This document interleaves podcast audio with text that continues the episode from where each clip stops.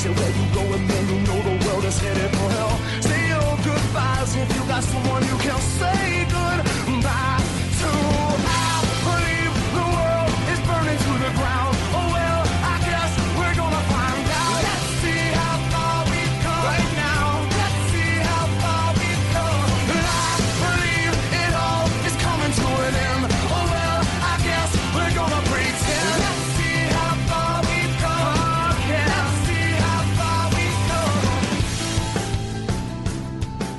Welcome to Talking Giants presented by SeatGeek. I'm your host, Bobby Skinner, here with my guest co host, Robert Schmitz. Because it's Saturday, because it's the first day of draft month, we want we can't put out our mock draft or our actual episodes out on the first of on a Saturday, but we couldn't start draft month without giving you guys some content.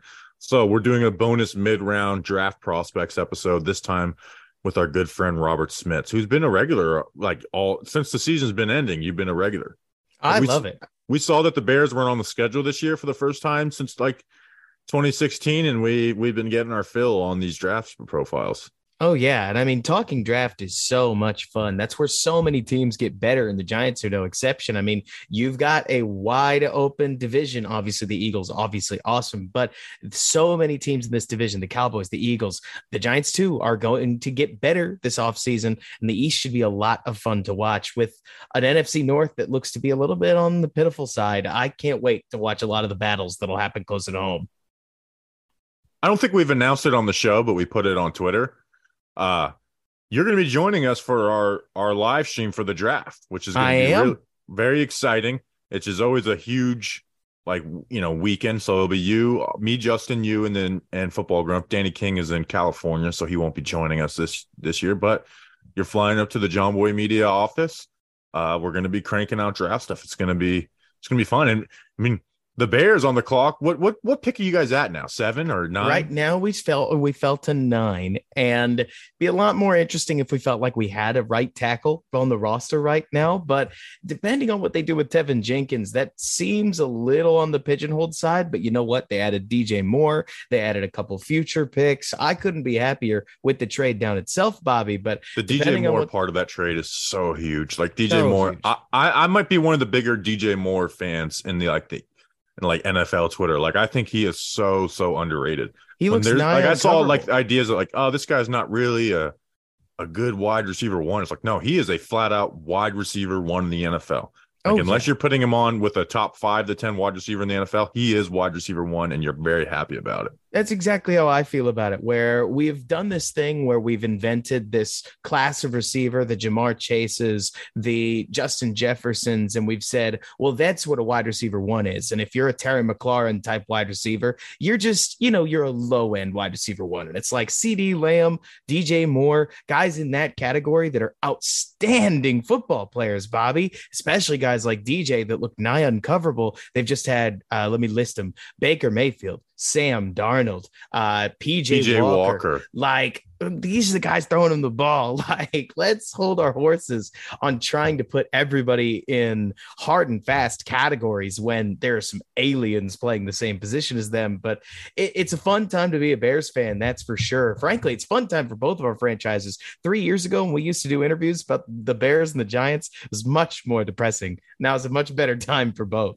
Well, I'm going to say for the draft stream, like obviously you'd any fan would rather have the first pick than the ninth pick. For before the draft stream, the ninth pick is like the perfect spot on Mhm. round one because it's like you got a good hour or so before you get to your pick, Right. but you're like every pick coming off the board, it's like let my guy that I want to fall to us fall. Right. You know, and last year that happened to us with uh well, I wanted Sauce more than Kayvon, but Kayvon, um 2021, the Bears, the trade or the the trade with the Bears, you know, the the Huge. Justin Fields trade. That was a trade down where it's like we love trading down. It was a it- like it was great value for the Giants, but we Oh, were yeah. also like Rashawn Slater's right there. Um Giants fans were mad because the Eagles traded up for got- getting DeVonta Smith, and I was thrilled. I was like, "Thank you, Eagles, for trading up, getting DeVonta Smith." Now we get Rashawn Slater there, and then they trade down Kadarius Toney. And hey, we got Darren Waller out. Got But- a but- sweet pair of picks. But for the for the vibe, for the excitement of draft night, ninth is like that really sweet spot where Oh, it's yeah. like you're gonna get a good player, but are you gonna get the guy that you want to fall to you? So it'll be exciting. That's if they stay there, Bobby. I That's mean, true. I'm not about to make any promises, but I will not be too surprised because, like you're saying, I don't feel like as many trades happen in the six, seven, eight region as they do starting nine, 10, and 11, where you start to get to plenty of draft boards across the NFL. What they've got 10 blue chip players, nine to 10 to 11 blue chip players. And suddenly you're running out of your blue chip players as you get around there. And a team around 16 says, I got to have my guy. And they come up for it. I don't know what the Bears are going to do, Bobby. I mean, they've got so Who is your guy at nine? It, as as of right now, if I had to pick somebody at nine, it depends on what defensive end is there. Because if Tyree Wilson somehow falls to nine, that that's a guy I am just salivating for, right? And who knows what's gonna happen with Jalen Carter, Bobby? You don't, I don't. So, like, does he fall all the way to nine? Do the Bears have any interest at that point? But right now, if you made me choose, it's probably it's probably Paris Johnson. I mean, I don't know, but how do you feel about Skoronski? I'll ask you that. See, I haven't even watched Skoronski yet because I know that like we're not in that range uh right now, but I did watch Paris Johnson. I, I like Paris Johnson. He's not my favorite Mm-hmm. tackle prospect ever, No, but I think he's gonna be really good. Um and there's he a be safety factor there. I'm Yeah. I'm not even gonna lie to you. I'm he's got the feet that you look for in a left tackle, and that's like the, that's the most important thing. The rest of this, and I think his technique is fairly solid too. Um, Does it help and- you if I tell you he's got 36 and a half inch arms? Perfect. Like, and he's a guy who kind of understands like you don't need to be over punchy. Like, Right. kind of let the battle come to you. Like, you know, defensive ends are trying to use your hands against you, so you'd rather punch, let the battle come to you. Like, defensive ends don't like to bull rush. It's one of the something I've noticed more and more, especially to do the offensive line report. Like a guy like Chase Young, obviously hasn't played the last couple of years, but I remember with him, he was going to be against Nate Solder. And I was like, dude, why are you not bull rushing this cat every play? You're trying to work around the corner. Defensive ends don't like to bull rush, and Andrew Thomas has said it in interviews. Like he uses like this circle technique. He's like, I invite them, bull rush me, bull rush me. But defensive ends just don't like the bull rush guys. So There's no player like uh, some of these tackles that we've seen. There's not really a Penei Sewell in this draft, and that's okay. I mean, where the Bears are at right now, I can't help thinking it is this simple, Bobby. They just can't botch their first pick of the draft. Like if they pick a Kevin White or a Gabe Carimi to pull some really old Bears examples, then the franchise is going to end up in a hole. They need a guy that's going to come in and play relatively well, probably relatively early. And so there's some defensive ends that I'm all for. There's a, I know like Carter if he falls, that feels like yeah, take the Tunsil pick, right? But within Johnson, for instance, I'm not about to pr- try to pretend to you, Bobby, that I am just like, oh my gosh, is he the best player or what? It's more like he makes the team better at a valuable position, keeps you from having to spend twenty million dollars on Mike McGlinchey. You know what I mean? yeah, I, I think he's going to be a pretty damn good left tackle in the NFL. And we know the Bears need that protection up front for Fields right Mhm. now. And I, I feel like you get a guy like Paris Johnson. Obviously, you can't come in and expect him to be good right away. But if he gets better towards the end of the year, like you can see some good things with that offense if Fields is able to progress as a thrower. But anyways, let's get into these mid-round Let's draft prospects. This is an issue with me and you. We can get we can go down rabbit holes for hours upon Very hours, which is going to make the draft stream great. So that I'm excited for that. Julius Brents, six Oh, foot man. three corner out of Kansas State. You we let watch him down at the Senior Bowl when we talked our you know our combine episode. You were on him, and then you did Oh, like a thread the next day on him.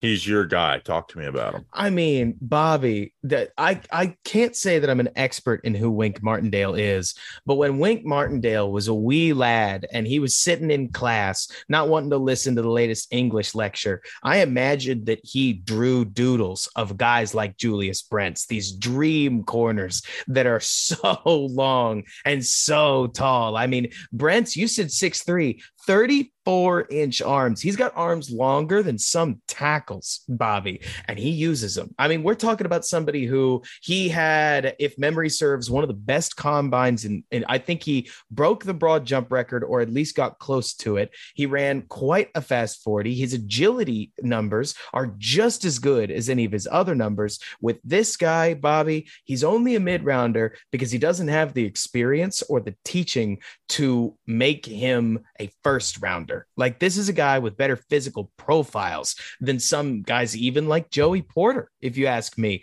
But it's all potential. And so, if the Giants like their defensive staff, if they think their corners coach can coach up the guy, then Julius Brents is absolutely the kind of guy you're looking for because he played a couple years in Iowa in a zone scheme and then played a couple years in Kansas State in a cover three scheme. That, if you ask me, Bobby, it pretty much accentuated everything he does not do. Because Kansas State, if you watch the tape I did, mostly asked him to play off coverage, not use his hands, and then yeah. fall into a cover three zone where he had to break out of a hip turn, which is just tough for functionally any corner out there. And he still held his own for what it's worth and had a couple huge pass breakups.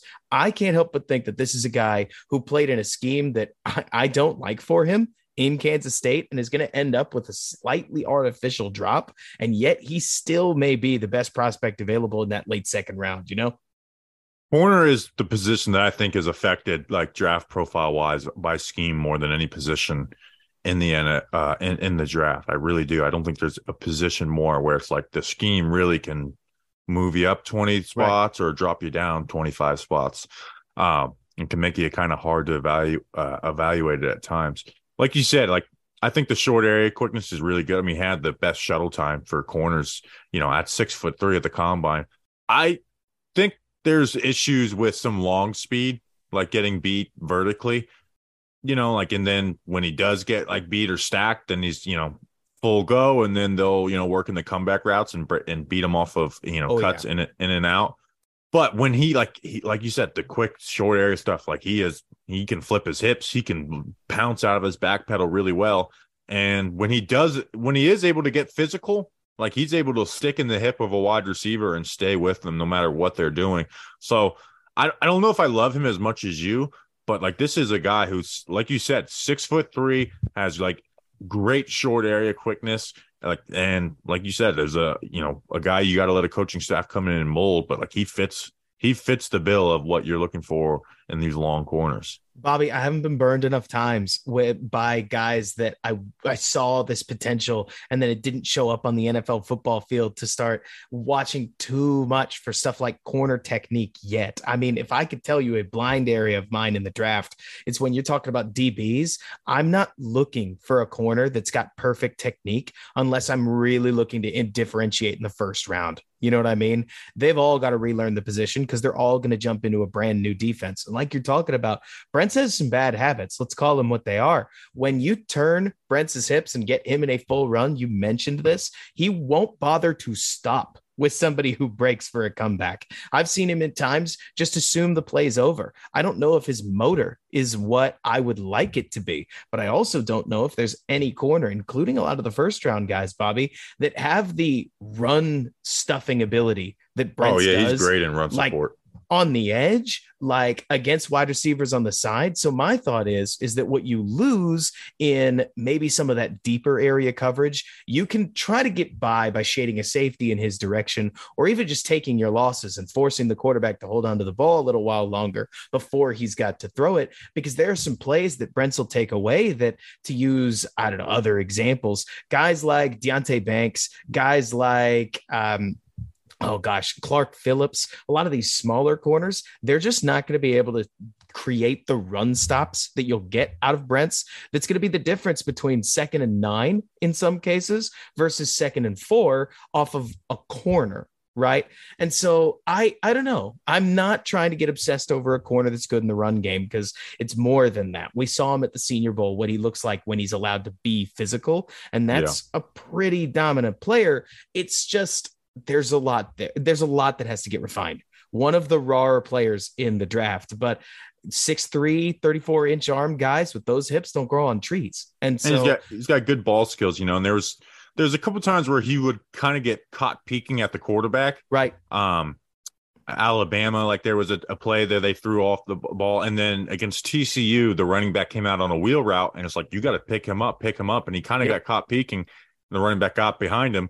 The Alabama one, they were able to score the touchdown, but the TCU one, like he was able to get back into the catch space and get a pass breakup in there, even though like he kind of had a, a crazy fall in there like so. that that link gets applied like you're talking about because for those that are listening we're talking about a player that'll get behind him it's like he loses his feel of where the man is in zone coverage and then as the ball floats over his head alabama's bryce young threw a perfect ball but max duggan left it ooh just a little short right bobby yeah. and suddenly brent's got that hand in and snapped the ball away and so it's it's really all going to come down to where he lands, if he has to play immediately, and how he handles the original shelling of being an NFL corner, right? Because any rookie that plays corner in the NFL, they're going to they're going to take lumps awfully quickly, unless your name is Sauce Gardner, right?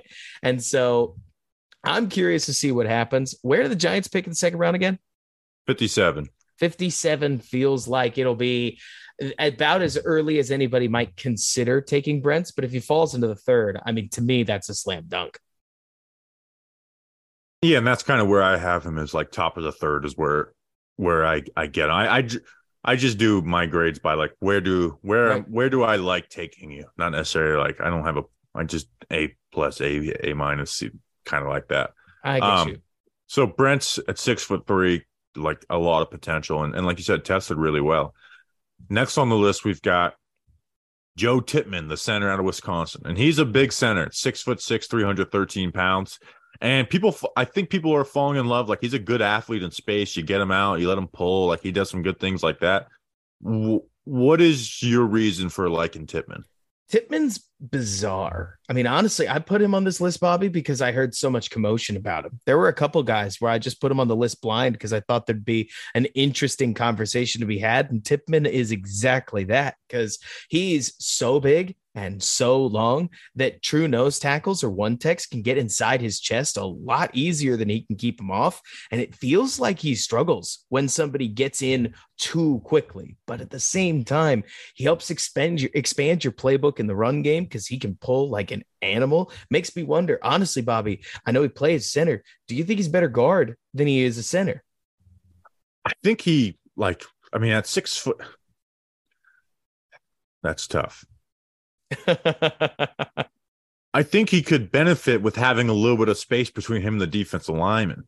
Uh, you know, because like like you said, he's a good athlete moving a space. I think between the A gaps, whereas what you what matters, I don't think he's flashing athleticism very much. No. And he's someone who loses the point of attack on almost an every down basis. And like he doesn't have these dominant reps within the tackle box that you want to have for a guy who's kind of as touted as much as him. Um, you know, like he's constantly hands coming low and wide, and guys are getting the space in him. And it's just like for a guy who's 6'6, 313 pounds, like I want to see some dominant reps. Like if you got issues, right. you got issues, but I want to see some dominant reps out of him. And I just, I'm never, I'm never like, wow, that's a great play out of Tippmann. So that's why I think his, I think he can be a starting center in the NFL for like a good amount of time but I don't know if he's ever going to be like a really good one. And this is what mid round draft prospects are. You know, we're not we're not sitting here. This is this is mid round for an for uh, for a reason, right? But I just have a hard time falling in love with him. Like where I'd rather like you know what maybe it's a few picks later, but I like Ricky Stromberg out of Arkansas. Like that guy, I see the I see there's some wow wow plays on there that get me excited about the guy. So with Tippmann, there's just too many negatives and not enough like pros for me to really fall in love with him besides him being like six foot six and being able to move well in space it's a question of whether you want to take a risk on shifting the paradigm of what a center is, right? Because normally centers are short arm for that exact reason. Snap the ball, get your hands up, fight the guy off of you is just implied, right? Because if the nose tackle or the one tech gets a decent jump on you, he's going to be in your kitchen. There's nothing you can really do about it. And if you drop anchor and hold on for dear life, you can try to stay off or stave the guy off. With Tippmann, you're out of you're adding length that shouldn't be there. It's not unlike what with the Browns and Ethan Pocic, right? Where can you kit your scheme to get you set of a position that doesn't normally ask for these things? I mean, when Pocic and in Tippmann's case, I saw it in uh, some of his film against oh, I couldn't tell you what team it was now that I think about it. it might have been Ohio State, but he he'll get on these wide zone plays, and when the linebacker tries to shoot through the gap as, as he climbs to the second level, he'll reach out one big arm, spear the guy on his outside shoulder, and stop the linebacker to where the running back, if he wants to, can hit the linebacker cold and fall forward an extra three or four yards compared to if the linebacker and the running back collided, right? But like you're saying, Bobby, I mean, the cake if you will, those foundation plays, he actually struggles with a little bit more than, say, John Michael Schmitz or Luke Wypler and the other centers that you see in this draft. It's these other plays that guys can't do that he gives you access to and questions whether the juice is worth the squeeze, right? I keep muting myself. Uh, those things matter, you know, like working in the wide zone, being able to work some pin and pull stuff. And for the Giants, like they love doing those pin and pull uh, plays. You know, they they ran a ton of them right. uh, this year. And I'm actually not like like I'm fine with my center being six foot six. Like I, I I, I'm okay with it. You know, we saw with the Giants, Nick Gates move there from yeah. tackle in college there and do well before he broke his leg. So I, I'm okay with the six six but like you got to be able to work your leverage well. Like you got to be able to throw, you know, you know, use that size to your advantage if you're not like that prototypical six three, six four type player. So that's that's just my big hang up with him is like he's a good athlete. You get him out in space, but he's not he just never flashes like the athleticism in between the A gaps. Like he, I don't ever see him firing off and getting into a defensive tackle and moving them. You know, in pass pro, uh, you know, he loses the point of attack, I think, on an like I said, almost on an every down basis. Like almost when there's down. when there's space in between the rusher, he's leaning, and there's going to be some ugly reps that he has. So there's definitely a lot there to work with with him. Like you said, with with you know, I don't think he tested at the combine, but six six three thirteen, and you see on the film he can move. So there's stuff there to work with, but I just don't know if that is going to be realized. Like okay. like oh, I like like the like what's the word? Like I don't I don't think the potential is going to be going to be tapped. Like I think he's got potential. I don't know if he's going to be a guy that taps it though. I think it's so easy, right, to look at a, a, card, like relative athletic score or something like that, and see, oh, this guy's a crazy athlete, and assume that there's a ton of potential. But like you're saying, I mean, he really struggles with his hands, Bobby. Like, yes, it's one thing to have massively long arms, which he does, especially for a center, but it doesn't mean that you know how to work your leverage or that a lot of those pieces of playing offensive line intuitively make sense to you. So I think Tippmann's going to be, if you ask me, Tippmann may end up falling into that Skyy Moore category, right? Of somebody that a whole lot of draft analysts on Twitter are going to really like because he can do things that others can't. But misses the little down to down portion of what makes that center or a guard the center or the guard, where I almost wonder if I think he'd be good value in a third round, but it wouldn't surprise me if he gets taken before then. I think he's going to go in the second round. I think someone's going to take him in the second round. Um, next on this list, I, I like this guy more than most. DeMarvion Overshown, the linebacker out of Texas, six foot three, 229. I mean, this guy is a athlete and mm-hmm. he flies around the field. Um, and you would what you would think for a guy who's as athletic as him and flies around the field, you think like, oh, he's great, like out on the perimeter in between the in between the tackles, can use some work, and he can use some work there. But like this guy just operating within the box, Robert, I like him. Like I think mm-hmm. his IQ of, of, working the run fits is solid. Like he's not over aggressive or out of place, but when he no. does need to shoot a gap, he does. Um, and when he's moving forward and like stack and shed block deconstruction, I think he does a fairly good job. Like he's not Jack Campbell or anything, but like he does a solid job job on that. But crazy enough, his weakest area with block with blocks is out on the perimeter, facing yep. fullbacks and tight ends in space. that's where you see like him get bullied. Like that's it's so weird. You think this guy like, hey, he's got a fullback or a tight end, he's gonna blow their ass up because he's fast and he's a hard hitter which actually he is a big hitter, which I think matters more than people want to uh, realize with linebackers. But it's just in space, he gets dominated, and it's so weird for a guy who's who's that type of athlete who does fairly well in the box, but out on the edges, it's like this guy gets bullied by tight ends and fullbacks.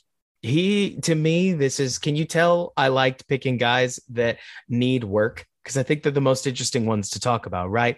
Overshown is another one of those victims, Bobby. You didn't even mention the fact Texas keeps wanting to put him on the line of scrimmage playing like edge more or less. And they'll they'll rush him as a linebacker from outside there to occupy one of the tackles, but he's not very good at it, you know? So you end up with what 30 25% of his plays that are just he's filling space and we're not yeah. getting to see his tape be what it is. But I'll tell you what, I can't help but think that if you put a little bit of development into him, you could have on your hands a really sweet will inside linebacker in a 4 3 or a standard 3 4 inside linebacker. I mean, the side to side speed line's really great. To me, the big thing about him, Bobby, he use he uses his natural speed and converts it to force really, really well, mm-hmm. which is part of why to me he's so much better inside the box than he is out wide because once he gets out wide, he's having to track to the outside. And I don't think he can turn his momentum, say, from east west to north south well enough to blow up a lot of those plays.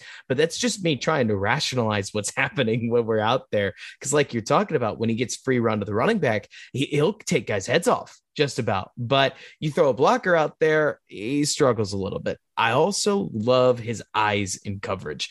Uh, Texas does a lot of spot drop. It's nothing crazy. They're not doing a lot of the max match quarters or Tampa 2 stuff that maybe gets him on the move a little more.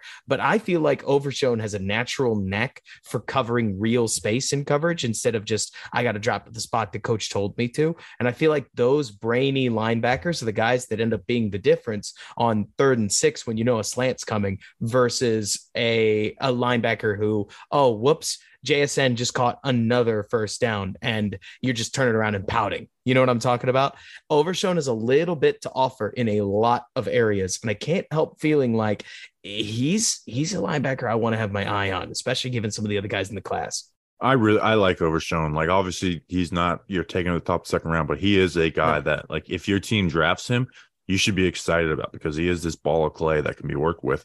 Mm-hmm. Um, and like you said, like in the box, if he's moving forward and using some of that speed and explosion to get into blocks, he does really well. If they're able to climb up into him, then you know he's not the best. And again, that's where he's going to need growth and and to add some strength. You know, he's only 229 pounds. It seems like every single linebacker I watch is they're only 225 pounds. They're all light. And we did an episode with Nick Falato, and it's like we were looking at Dorian Williams. I was like, I'm so tired of these safeties playing linebackers. Like, teach, like, I, don't let your like. I don't care about college football as much. I want to watch you these guys for the draft. Like, have these guys add 15 right. pounds and then play the position. Right. And um, Dorian Williams is one of the best examples of that. Another one. Have you watched Trenton Simpson yet? Yo, oh, I can't stand him. I don't. I cannot stand Trent. I knew you'd hate him. I knew you'd hate him. And I mean, there are so many of these guys that look. The Bears ran. Like I think four. Overshown's a better player than Trenton Simpson. Well, I mean, he's certainly more well-rounded than Trenton Simpson, right? Like. It's Simpson to the one thing he does that I don't I can't think of another linebacker in the class that does Bobby is he anticipates in coverage, whereas other linebackers react or best case scenario, they feel the play coming as they move. But Trenton Simpson plays ahead of the ball when he's in coverage. But I bring up Simpson because Overshown wants to hit you. He likes contact enough that mm-hmm. he's going to stick his head in a run fit if he has to be there. And I can't help but think that that's the difference between, again, uh, we use down and distances, but on a first 10 run, uh, first and 10 run, Bobby, that's the difference between seven or second and seven, which could go a whole lot of different directions, and a linebacker getting blown up and it's second and three, which, hey, the series isn't over. Football's not always that dramatic right? But one player can be the difference, especially when you're attacking that side of the field in four or five yards on the ground, which massively changes the way the defense has to call themselves on the downs after that and can allow a free 10 yards. And you allow enough of those, obviously, you give up points. It's so funny how when people talk about how uh, football is a game of inches, this is the stuff they're talking about, right? Like, yeah. is your linebacker willing to fit the run, even if they're not going to win? To take a controlled loss and stymie the running back even just a little bit, you know? Yeah, definitely. So yeah, uh, Overshown is someone who I at least see being willing to go and do that. You know, like he needs growth there, but uh, a willingness. Like, like teams' game plans weren't to run at you know Demari no. Overshown. Where if you're playing Clemson, like I'll run a Trenton Simpson all day long. Like bring oh, it, yeah. bring it. Like I will, you know, uh, you know, point you out like Waterboy and say, you know, that's who I'm going at. um, next on this list. So we actually talked about this, uh, I think on the Senior Bowl, where it's like the first guy you evaluate always gets graded the harshest. Right. And that was this guy. So I had to like he did well at the senior bowl, had to go back and rewatch him. And I he's like one of the few guys I go and like change my grade on. You watched And- Benton first? I either one of the first three guys. Like he, was like at least on the first day.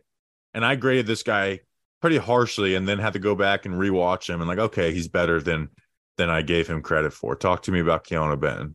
To me, so Keanu Benton is a one tech that maybe he could play a little bit of three tech, comes out of Wisconsin, plays at a nice weight of like 315. And really, what I see in him is a one gap penetrator that is developing as a pass rusher. This is, I, I feel like one of those crazy startup guys, right, Bobby? Because with somebody like Keanu Benton, you're sitting here saying, well, we're already seeing meager returns, but, or at least some returns, but you draft him, you develop him, and his pass rushing blossoms, you may steal a first round talent or like a low first round talent in the late second round. I mean, this is somebody who, if the Giants picked him at 57, I think that's a very, very exciting pick. Not that they should. I don't think he fits the Giants as well as others because of guys like Dexter Lawrence and the other players that they've got on the defensive line. He's gonna go to the Eagles. he would, wouldn't he? He's And the Hargraves replacement. Like it. This is a guy who he controls He's a perfect fit for what they do. Controls himself in the run game really, really well, which in the NFL, if you can't play in the run game, you better be really good in the pass game. But what he can do and is attempting to do in the pass game, I mean, we're seeing long arms, we're seeing bull rushes. We're seeing rips and swims. We're seeing, I, I even saw at one point him attempt a ghost move. It did not work because, of course, he's just not agile enough to make something like that work.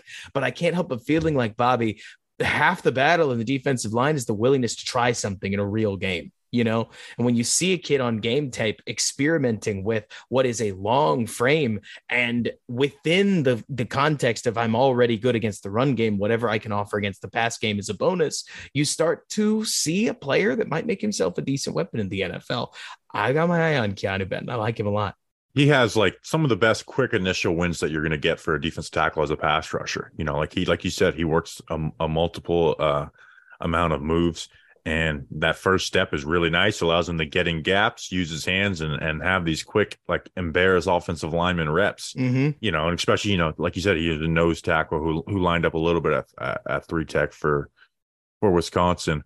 Um, and I want to, but what I want to see out of him to like get to that level where it's like I trust you on a down and out, down out basis is like when he doesn't have that quick initial win. Yep. I want to see him push the pocket a little more, you know, or or you know get better at countering. Like those are the things I need to see out of him. And then in the run game, like you get him in single blocks, like I think he does a pretty damn good job. You know, I don't think he's amazing.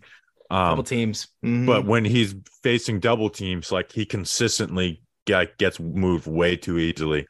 And like, and then even when he's in like single blocks, like if an offensive lineman gets good leverage on him, he kind of loses. So again, that pass rush production will be valuable. And if he can work on those other things, that's why like I really do think this guy is going to be drafted by the Eagles for some reason because like they have the depth. They don't need to play this guy right away. Like he'll sit there and develop. And then in 2027, he's going to be making the Pro Bowl with nine and a half sacks. Right. And I mean, with with Benton, like you're talking about, I mean, right now I feel like he fits a little bit better in a 4-3 defensive line because I see him as a one gapper. He's not somebody who's trying to two gap. And sometimes it's a little too obvious. You know what I mean, Bobby? Where you said it perfectly. You throw a double team at him and you'll erase him in the run game. But at least he's capable in those one gap scenarios, which he needs to be. I like what you're talking about about counter moves. I can't or I always forget that college players can be expected. Like some will show you the ability to attack, get stymied, reattack, and aggress the pocket. Whereas it feels like Benton's a little all or nothing. Honestly, maybe Mhm. that surprise or maybe that surmises his whole game in a nutshell, right? He's either winning and usually winning pretty emphatically, or he's losing and it's not a good rep at all, you know? Yeah, his pass rush is very boomer bust, which is like those quick initial wins are great. And it's like I don't even need to see like counters. I don't need you to be doing Aaron Donald style out here. Like that, you don't need to do, be doing that. Right. But like, if you don't get it, like quickly transition, put your you know replace your hands and like try and at least push the pocket.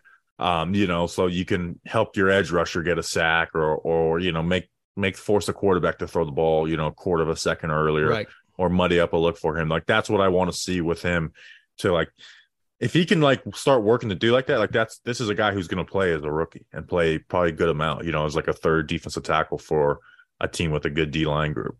Right. and that's if that's if he doesn't start out of necessity for a team, you know, maybe in the Midwest that could use an extra lineman or two. I'm kidding, of course, but like you're saying, if he ends up playing as a rookie, I don't know if that's going to be great for him in the short term. He'll take his lumps for sure because he's got a lot to learn. But in the long term, I really like his upside as a passer or as a not just as a pass rusher, but as a holistic defensive tackle. There's a lot of these guys that can go play the run really well. Not a lot of guys can do what he can in the pass rush perspective.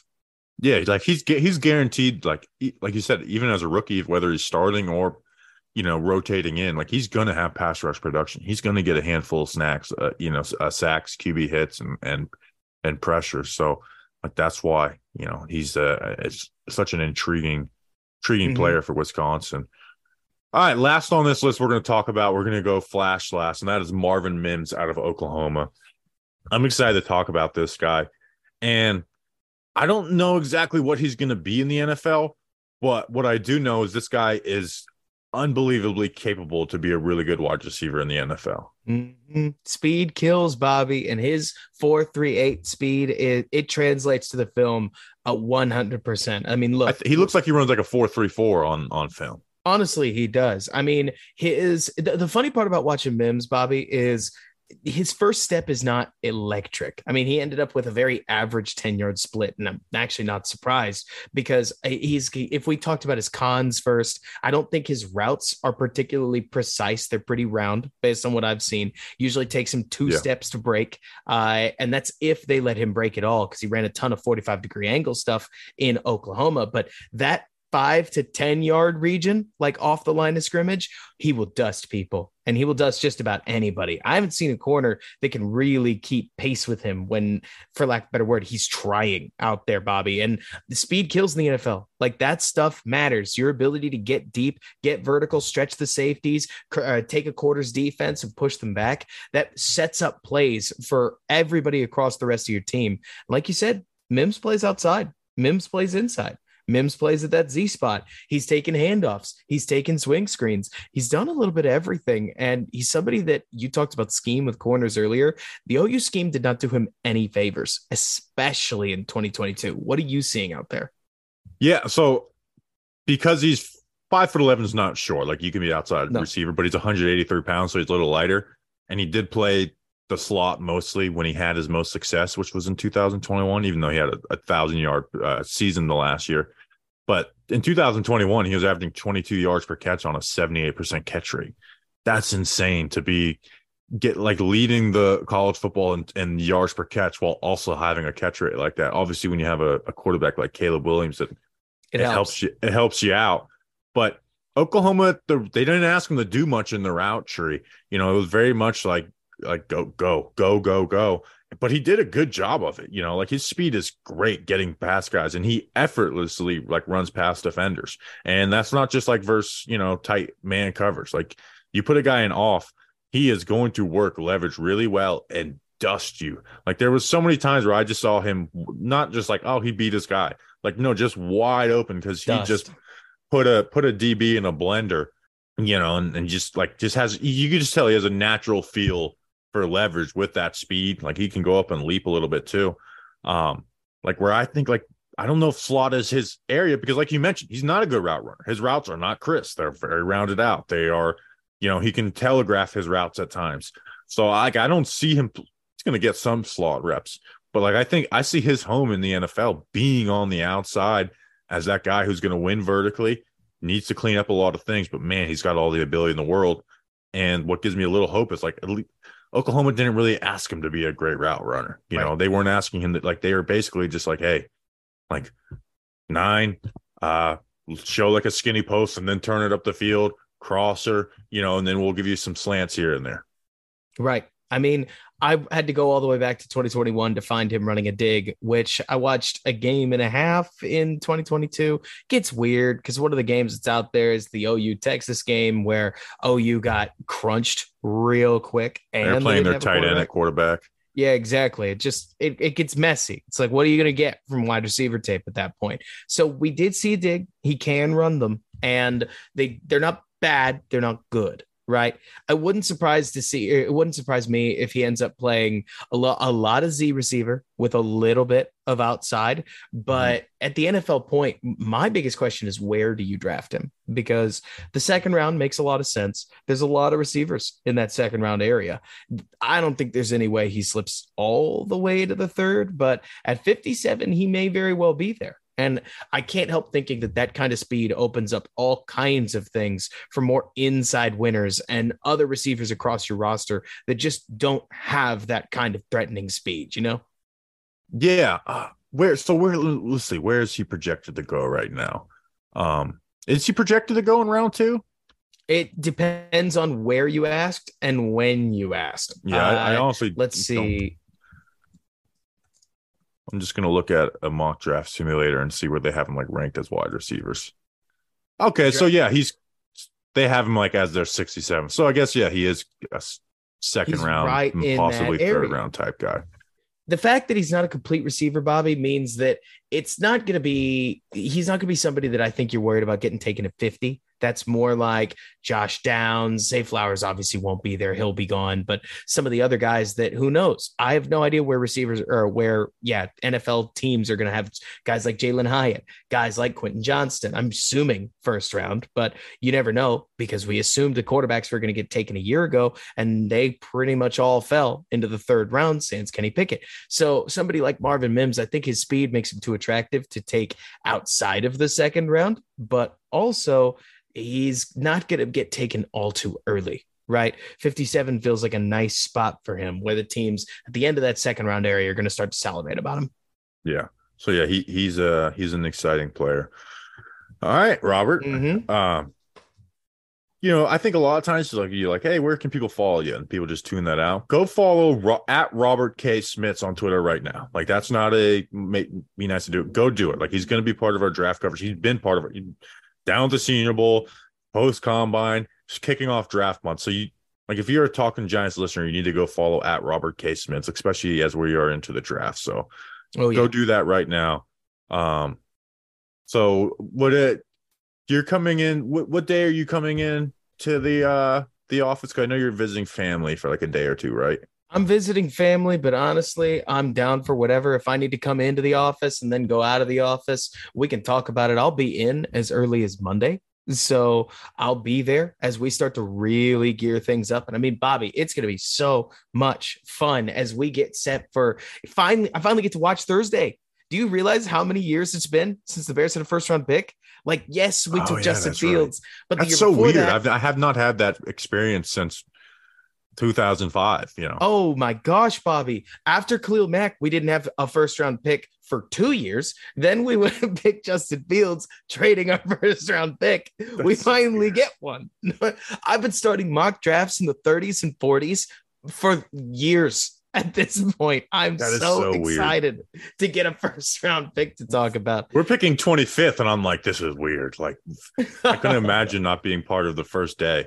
Uh, I, it would be funny, you know, like if you were a team that just didn't get a like, like if the Giants traded from like 25 to like 33 or something, and it's like, right. all right, first round recap, get ready for tomorrow. Like, this is very weird. Uh, Who is your guy at 25? If you had to pick one right now, I know we're real early so in this. There's a lot of corners I like. Like if Joey Porter Jr. could fall, like I would love him, but I don't know if he is. Um, if he doesn't fall, do you I think, think Cam Smith? I got to do a full. I'm actually like he's on my list to evaluate like after we finish recording this because uh, like the Giants are doing a top 30 visit with him. I kind of like Zay Flowers, man. Oh, how could you not? Right, especially after the season that Danny just had. I feel like adding wide receiver talent makes all the sense in the world. I, I hate that I like him though because he's short, and we have all these short right. wide receivers, but he's not mm-hmm. a he's not a slot wide receiver. So it's like you explain it, but it's like that's I kind of wanted someone who's six foot two, but I don't think is. there's any way this would happen.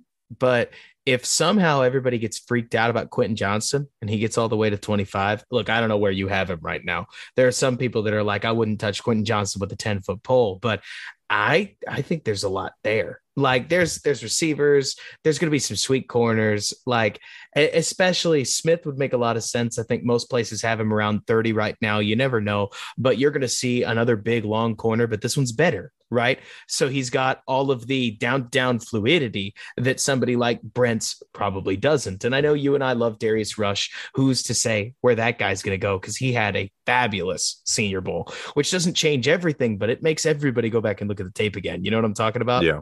Yeah, I like I like Darius Rush. Um but there's there is a lot of corners where it makes me feel a little comfortable. Like I bet you there's one I like there, 57. Right.